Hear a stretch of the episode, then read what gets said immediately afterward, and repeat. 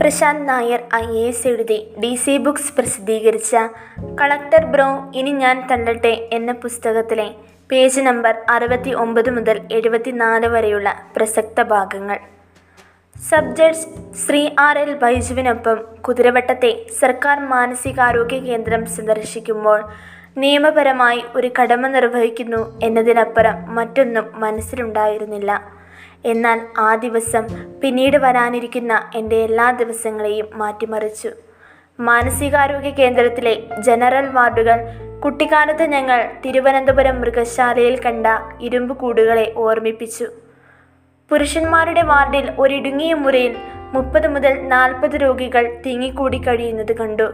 ഓരോരുത്തരും അവനവന്റെ കുഞ്ഞു വലിയ ലോകത്തായിരുന്നെന്ന് മാത്രം ഒരു അന്തേവാസിയോട് ഇരുമ്പഴികൾക്കുള്ളിലൂടെ ഞാൻ സംസാരിച്ചു.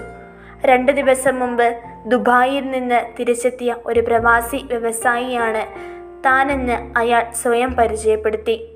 വിമാനത്താവളത്തിൽ എത്തിയ ഉടനെ അദ്ദേഹത്തിന് ചില മാനസിക ബുദ്ധിമുട്ടുകൾ അനുഭവപ്പെടുകയും ബന്ധുക്കൾ അദ്ദേഹത്തെ നേരെ കുതിരവട്ടം ആശുപത്രിയിലേക്ക് കൊണ്ടുവരികയും ചെയ്തു.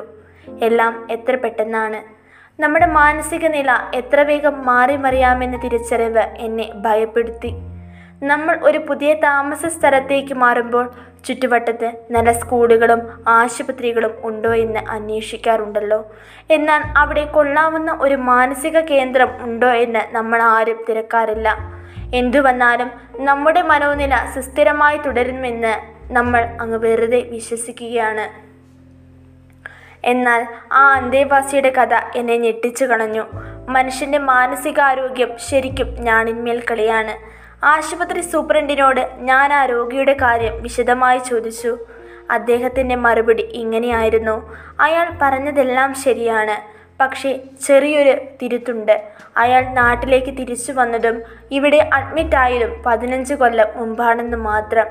രോഗം ഭേദമായിട്ടും മടങ്ങിപ്പോകാനൊരിടമില്ലാത്ത ധാരാളം പേരുണ്ടായിരുന്നു അവിടെ. പലരെയും വീട്ടുകാർ ഉപേക്ഷിച്ചിരുന്നു. അക്രമാസക്തരായ രോഗികളെ പാർപ്പിച്ചിരുന്ന ഒറ്റപ്പെട്ട മുറികളിലേക്കാണ് ഞാൻ പിന്നീട് പോയത്. സദാസമയം പൂട്ടിയിടുന്ന അഴികളുള്ള സോളിറ്ററി സെല്ലുകൾ അവിടെ കണ്ട കാഴ്ച ഞാൻ ഒരിക്കലും മറക്കില്ല. സ്വന്തം മലവും ഭക്ഷണാവിശിഷ്ടങ്ങളും പുരണ്ട നഗ്ന ശരീരവുമായി ഓരോ രോഗിയും അവനവന്റെ ചെറിയ മുറിക്കുള്ളിൽ കിടക്കുന്നു. ചിലരെല്ലാം സെഡേഷനിലാണ്. സെല്ലിന്റെ ഒരു മൂലയ്ക്ക് കിടക്കാനുള്ള സൗകര്യമുണ്ട്.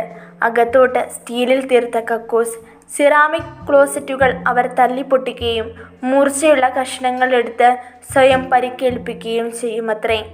ഉടുതുണി കീറിക്കളയാനും ആത്മഹത്യ ഉപയോഗിക്ക ഉപയോഗിക്കാനും പ്രവണതയുള്ളവരാണിവരിൽ പലരും. ഒരു മുറിയിലെ മങ്ങിയ വെട്ടത്ത് കണ്ടത് ഷീസോഫ്രീനിയുടെ അങ്ങേയറ്റമെത്തിയ ഒരു രോഗിയെ. മറ്റൊരു അന്തേവാസിയെ കൊലപ്പെടുത്തിയ ചരിത്രമുള്ളയാൻ. ഒടുവിലത്തെ മുറിയിലെ കാഴ്ച കണ്ട് എന്റെ കാൽമുട്ടുകളുടെ ബലം ചോർന്നുപോയി.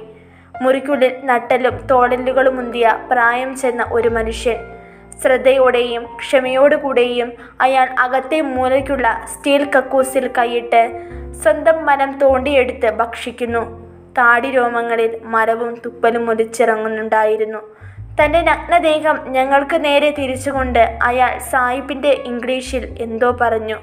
എന്റെ കണ്ണുകൾ നേറി എന്റെ വയർ ആരോ ചുരുട്ടിക്കൂട്ടിയതുപോലെ.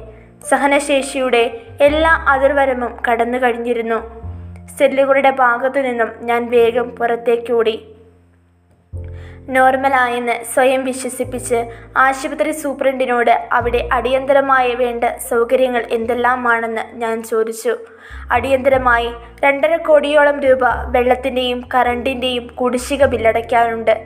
ദൈനംദിന ചെലവുകൾ കൂടിക്കൂടി വരുമ്പോഴും ബജറ്റിലെ നീക്കിയിരിപ്പ് തുക എല്ലാ വർഷവും കുറഞ്ഞു വരികയാണ്. തിരുവനന്തപുരത്ത് നിന്ന് ബജറ്റ് തയ്യാറാക്കുന്ന ഉദ്യോഗസ്ഥർക്കെന്ത്? കുതിരവട്ടവും സംക്രാന്തിയും.